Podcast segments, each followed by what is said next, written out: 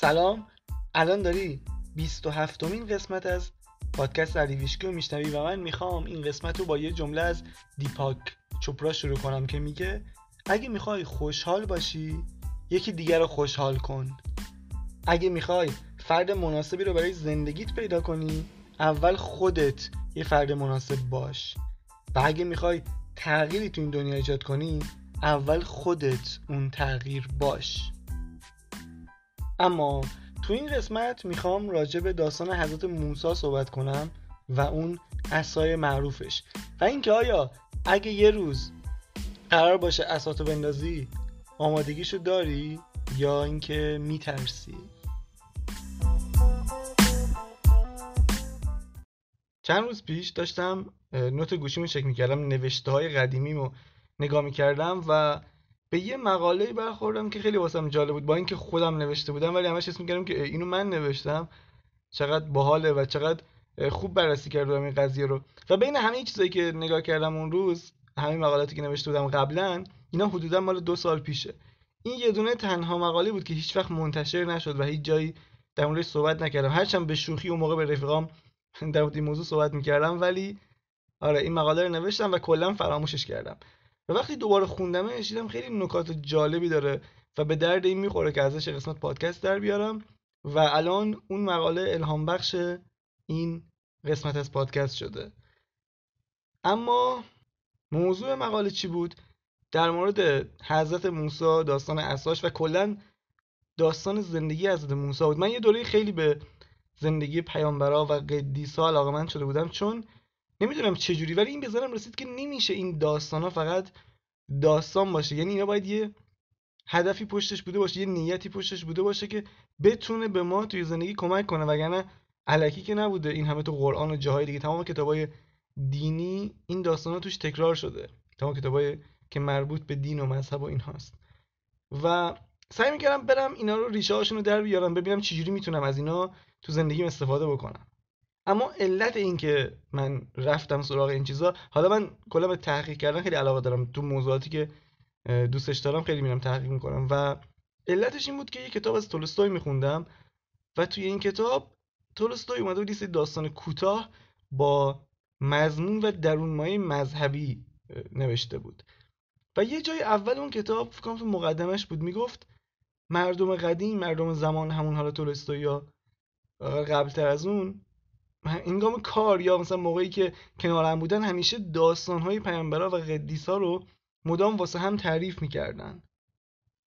یعنی همه اون داستانهایی که تو تورات و انجیل حالا جای دیگه خونده بودن و واسه هم تعریف می‌کردن و علتش هم این بود که وقتی سختی یا مثلا مشکلات خیلی بزرگ توی زندگیشون پیش میاد بتونن با رجوع به حافظهشون به قلبشون و یادآوری این داستانا ایمان و امید استخراج کنن و بتونن با استفاده از اینا اون شرایط رو بگذرونن. و این خیلی واسم جالب اومد.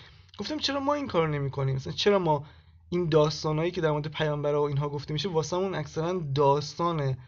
به عنوان چیز مثلا جالب یا یه چیز فرا واقعی یه چیز تخیلی مثلا در نظرش می‌گیریم. انگار دیگه هرگز قرار نیست پیش بیاد یا یک بار بوده برای همیشه. و من واقعا اعتقاد دارم که حقیقت هیچ وقت کهنه نمیشه. همیشه تازه است و همیشه قابل استفاده است. حتی اگر الان ما شعرهای خیلی از شاعرای بزرگی را مثل حافظ سعدی یا مولانا رو بخونیم واقعا اگه کسی ریشه کلام اینا رو درک کنه چیزیه که همین الان می‌تونه تو زندگی ازش استفاده کنه. پس احتمالا اون داستانم دقیقا همینجوری بودن. و من بازم این اعتقاد دارم که داستان حضرت موسی هم کاملا یه داستان بروزه. هر چند شاید ادبیاتش اینجوری نباشه. حالا امروز می‌خوام تو این قسمت بیام اینو بررسی کنم. داستان حضرت موسی و اساشو و اینکه چه ربطی این به ما و زندگیمون داره. اصلا به کار ما میاد. میشه همینو نقدش کرد و آورد توی زندگی ازش استفاده کرد. من فکر می‌کنم بشه. اولین نکته مهم اینه که چرا داستان حضرت موسی اینقدر زیاد توی قرآن تکرار شده؟ یعنی تو چندین سوره مختلف و تو آیه های زیادی داستان حضرت موسی بررسی شده. این یعنی حتما یه چیزی پشت این داستان هست که ما باید یاد می‌گرفتیم یا ازش بیرون میکشیدیم و استفاده می‌کردیم. و اینا هیچ گروم صرفا یه داستان فقط نبوده. به قول مولانا که میگه ای برادر قصه چون پیمانه است معنی اندر وی مثال دانه است. دانه معنی بگیرد مرد عقل ننگرد پیمانه را گرگشت نقل.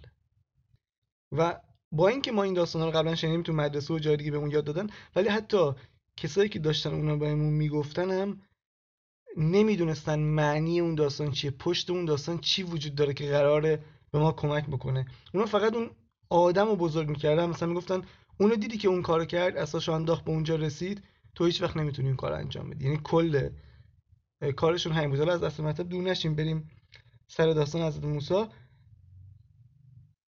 بیس داستان موسی و اساش و کلا زندگی حضرت موسی مثل خیلی دیگه از پیامبرا و قدیسا داستان یک کلمه است و اون کلمه ایمانه.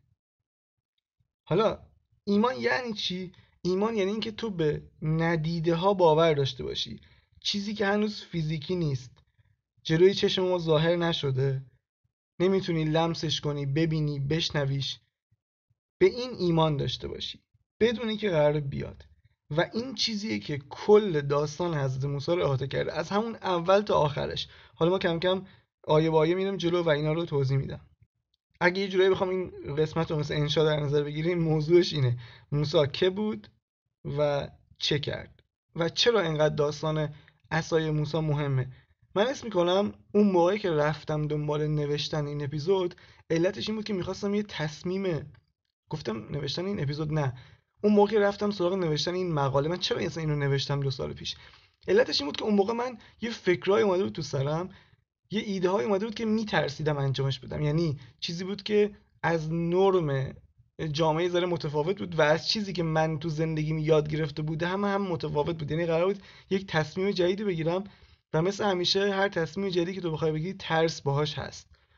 و اون موقع من دنبال راهکار میگشتم که ببینم اصلا همچین گزینه برام وجود داره که بتونم یه انتخابی انجام بدم که متفاوت از چیزی که به من آموزش داده شده.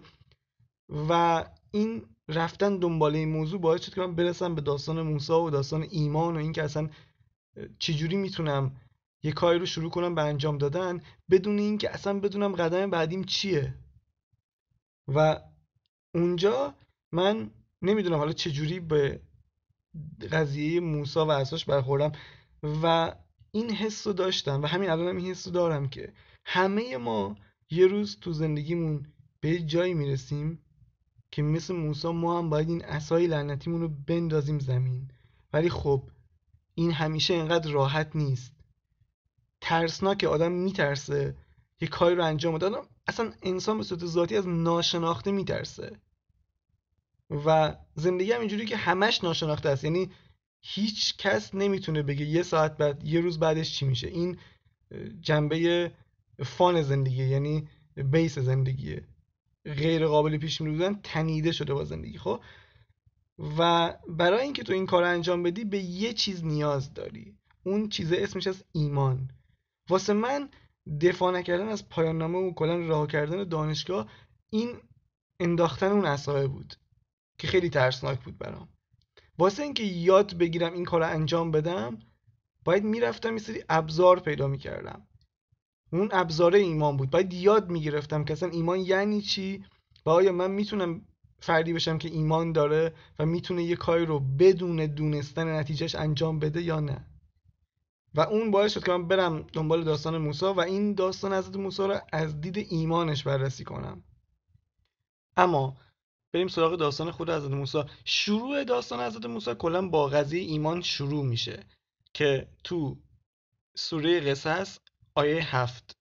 خدا به مادر موسی میگه پس هنگامی که از سوی فرعونیان بر او بترسی به دریایش انداز و مترس و غمگین مباش که ما حتما او را به تو باز میگردانیم و او را از پیامبران قرار می‌دهیم. اگه دریا رفته باشین و حتی رودخونه رفته باشین حتما می‌دونین که حتی وقتی دمپایی آدم آب می‌بره چه حس ترسناکی داره. انگار بخشی از وجود تو داره با خودش می‌بره. و حالا فرض کن یه مادری قرار بچه شیرخوارش رو بسپره به آب. این به چی نیاز داره؟ این حتی به یه چیزی فراتر از ایمان نیاز داره. اصلا تو تصور آدم نمی گنجه که یه مادر بخواد این کار انجام بده و بچهشو بسپره با آب. اما مورد بعدی تو داستان موسی که دونستنش خیلی مهمه برمیگرده به سوره تاها یعنی آیه 45 46 و 47 سوره تاها توی این آیه خدا به موسی میگه که برای هدایت فرعون به مصر برو. و اینجا موسی و هارون در جواب میگن که ما میترسیم که فرعون بر ما سختگیری کند. که خدا در جوابشون تو آیه بعدی میگه که نترسید که من با شما هستم و می‌بینم و میشنوم. اما نکته که اینجا وجود داره اینه که موسی هم ترسیده بوده. یعنی کسی که وحی خدا رو دریافت می‌کرده این همه معجزه انجام داده بوده و این همه معجزه خودش دیده بوده اون هم این احساس ترس رو داشته. پس ترسه باید باشه. یعنی اینجوری نیست که ما بگیم ما که ایمان داریم ایمان داشتن در نبود ترس باشه. ترس هست ولی تو ایمان داری. یعنی میترسی ولی انجامش میدی. این واسه خود من خیلی جالب بود. چون من فکر می‌کردم شاید اونا اصلا نمیترسیدن پیامبر اصلا این احساس تجربه نمی‌کردن. ولی الان که آگاه تر شدم می‌دونم که اونام انسان بودن و هر انسانی این احساسات رو تجربه می‌کنه خیلی واسم جالبه که ببینم حتی اونم ترسیده بوده. اونم به این فکر می‌کرده که وای اون فرعون بزرگ قدرت داره اگه برم اونجا ممکنه من اذیت کنه. و این نه یک بار بلکه بازم تکرار شده. تو همین سوره تاها تو آیه 67 اونجایی که اون ساهرا ریسمانشون رو میندازن زمین رو تبدیل به مار و اینها میشه اونجا دوباره تو قرآن اومده که و موسی در خود بیمی احساس کرد. و ما گفتیم که تو نترس که تو خود برتری. بازم اینجا به ترس موسی اشاره شده. و این کمکی به من کرد این بود که خب من اون موقع میترسیدم اون کار جدید انجام بدم. و فکر می‌کردم که این ترسه چیزی که قرار جلومو بگیره. این ترسه اونجا هست که یعنی من انجامش ندم ولی بعد فهمیدم یعنی با تحلیل همین داستان فهمیدم که اون ترسه هست که تو بازم انجامش بدی. توی اون ترس ایمانت مشخص میشه. یعنی اگه بترسی و باز هم انجام بدی تو داری یک عمل با ایمان انجام میدی. نه اینکه نترسی و اون که کسی که نترسه کلا اصلا ایمان نیاز نداره. چون وقتی ترس هست ایمان معنی پیدا می‌کنه. وقتی گرسنه هستیم سیری معنی پیدا می‌کنه دیگه. پس این اولین مشکلمون بود که حل شد با این قضیه. فهمیدم که این ترسه هست ولی من باید با وجود این انجام بدم. چیزی که بهش میگن leap of faith یعنی تو یه کاری رو بدون اینکه نتیجه‌شو بدونی فقط از روی ایمانت انجام میدی. اما اینجا وارد قسمت های مهم میشیم. یعنی آیه 46 و 47 سوره تاها که به نظر من دونستن این آیه واسه درک رابطه انسان و خدا یکی از مهمترین آیات قرآنه. الان علتشو میگم چرا. تو آیه 45 و 46 سوره تا وقتی خدا به وقتی موسی و هارون میگن که ما ترسیدیم و خدا میگه نترسین که من با شما هستم و می‌بینم و میشنوم بعدش یه آیه داره که اینو اضافه می‌کنه. میگه اینک هر دو به جانب فرعون رفته و بگویید که ما دو رسول پروردگار توییم. پس بنی اسرائیل را با ما بفرست و بیش از این عذاب با آنها نکن که همانا ما با آیت و معجزی از جانب خدای آفریننده نزد تو آمده ایم. و سلام حق بر آن کس که طریق هدایت را پیروی کند. اینجا یه نکته وجود داره تو این آیه. یه کلمه وجود داره که خیلی مهمه. یه کلمه تو اولین آیه وجود داره به اسم فعتیاهو که در واقع کلید این آیه است. و من که ترجمه ها رو بررسی کردم من 11 تا ترجمه رو بررسی کردم دیدم از این 11 تا ترجمه که همشون هم آدمای بنام و معروفی بودن توی این زمینه ترجمه قرآن. دیدم از این 11 نفر 9 نفر این فتیاهو رو درست ترجمه نکردن اشتباه ترجمه کردن. الان این ترجمه که من واسهتون خوندم ترجمه کلمه فتیاهو رو اشتباه بود. گفته بود به سوی فرعون بروید که این ترجمه درست فتیاهو نیست. اما استاد ابوالفضل بهرامپور که درست ترجمه کرده من الان ترجمه اون رو واسط می‌خونم و بهت میگم چرا این کلمه اینقدر تو این آیه مهمه و چرا رابطه ما با خدا از این آیه معلوم میشه. فتیاق رو همه مترجمین ترجمه کردن به سوی او بروید که این درست نیست. حالا ترجمه درست بهرامپور رو ببینید. پس نزد او بیایید من آنجا حاضرم و بگویید ما دو فرستاده پروردگار تو این پس بنی اسرائیل را با ما بفرست و ادامش. فرق اینا اینه. بقیه گفتن نزد او بروید. فتیاهو یعنی نزد او بیایید من آنجا حاضرم. نکتهش اینه که خدا به اونا میگه با موسا و هارون من از قبل اونجا هستم. نگفته بروید گفته بیایید من اونجا هستم. قبل از شما و آماده برای کمک به شما. خب این خیلی دلگرم کننده تره که تو بدونی اینکه قرار جای خیلی خطرناکی بری که حتی خطر مرگ واسط داره ولی بدونی خدا قبل از تو اونجا هست و آماده است که بهت کمک بکنه. من یادم وقتی اینو فهمیدم اولا که بی نهایت خوشحال شدم که یه همچین چیزی همچین آیه‌ای وجود داشته و یادم هر موقع که میترسیدم توی اون تصمیمم یه چند تا آیه از قرآن بود. همش به اونا رجوع می‌کردم و این یکی از اونا بود. و یکی از آیه واقعا مورد علاقه توی قرآن. بزرگترین چیزی که توی رابطت با خدا باید بدونی که اون از قبل اونجا هست و داره بهت کمک می‌کنه. توی تصمیمی که گرفتی و حتی نمی‌دونی قدم بعدی چیه. این دقیقا مستاق همون شعر عطاره که میگه تو خود پای در راه نه و هیچ مپرس. خود راه بگویدت که چون باید رفت. و وقتی من اینا رو فهمیدم یه جوری درک کردم که این کاری که من می‌خوام بکنم یا مسیری که می‌خوام دقیقا درسته. چون من قبل از اون فکر می‌کردم که اگه من بترسم اگه من ندونم قرار چی بشه اگه من ندونم نتیجه کارم چی میشه یعنی اشتباه کارم. و بعد که اینا رو فهمیدم دیدم که این بخشی از مسیرمه. اصلا زیبایی مسیر به همینه. و یادمه نمی‌دونم این شعر مولانا رو کجا دیدم و اصلا هیچ ازش یادم نیست. ولی یه جمله از مولانا خوندم. فکر کنم تو همون کتاب 365 روز در صحبت مولانا بود که این جمله فقط ازش یادمه که خطرناکانه زندگی کن. Live dangerously. و مدام اینو با خودم تکرار می‌کردم که یادم باشه که اگه یه چیزی برام ترسناکه اگه یه چیزی رو نمی‌دونم و این ندونستنه داره من اذیت می‌کنه و میترسونه یعنی مسیرم درسته. یعنی دارم خطرناکانه زندگی می‌کنم. یعنی دارم راهی رو میرم که کمتر طی شده. و از اون موقع دیدم و عوض کردم. یعنی به خودم گفتم هر موقع این احساسات دارم یعنی اینکه مسیرم درسته داره. که قبلش فکر می‌کردم نه مسیرم اشتباهه. من باید حتما همه چی از قبل بدونم. یه جوری این حس کنترل کردن خیلی زیاد بود توی من. می‌خواستم همه چیز رو از قبل بدونم همه چیز معلوم باشه برام که این کاری رو انجام بدم. ولی شیوه زندگی مثل اینکه اینجوری نیست. مثل اینکه درستش اینه که تو با عدم قطعیت باید بری جلو. ندونی چی میشه ولی قدم برداری.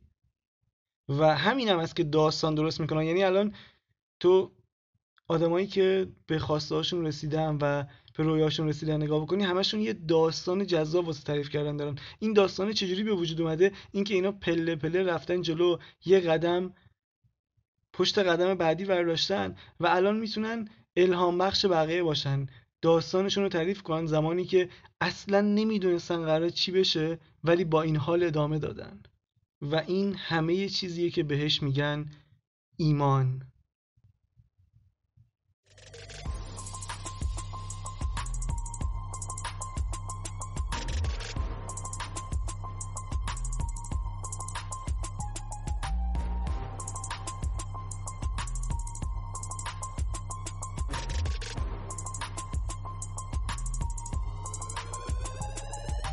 خیلی یهو بریم سراغ قسمت معرفی که این قسمت به جای معرفی کتاب معرفی مستنده.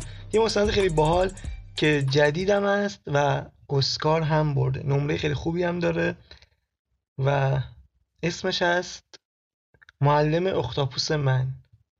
اگه ندیده باشی یا نشنیده باشی نشنیده باشیش احتمالا الان داری به خود میگه این دیگه چه اسمیه. آره این مستند خاصه یه مقدار عجیب غریبه ولی به شدت حس حالتو خوب می‌کنه یه جوری دیدتو بازتر می‌کنه و میگم نمی‌تونم زیاد در موردش صحبت کنم و کلا دوست ندارم راجع به چیزایی که معرفی می‌کنم صحبت کنم چون یه جوری انگار مزهشو می‌گیره. ولی خودت تحقیق بکن راجبش و بذار اینجوری بهت بگم که اگه ببینیش قطعا پشیمون نمیشی. اگه بخوام سه تا خوبی از این مستند بگم یکیش اینه که محیط بسری فوق العاده ای داره یعنی مناظری می‌بینی که روحنواز و چشنواز برات. دومیش اینه که داستان خیلی جالبی داره و قطعا میخکوبت می‌کنه و سومیش اینه که درسای خیلی مهمی هم داره. و مطمئنم دیدن این مستند می‌تونه یه تاثیر مثبت روی زندگیت بذاره. خب اینم از این. دیگه چی مونده بگم؟ ها اول اینکه یادت باشه خطرناکانه زندگی کن. دوم اینکه اگه این قسمت رو دوست داشتی حتما ازش اسکرین شات بگیر استوری کن و منم تک کن که حتما ببینم. و سوم اینکه تو پیج اینستاگرام هم یه سری مطالبی می‌ذارم که جدا از پادکسته و احتمالا کمکت کنه. حتما اونجا هم منو فالو کن و اگرم نظری داری حتما بهم بگو چون مثل همیشه خیلی دوست دارم بشنوم و بخونم نظراتتون رو. و روز شنبه صبح منتظر اپیزود بعدی باش یا حق.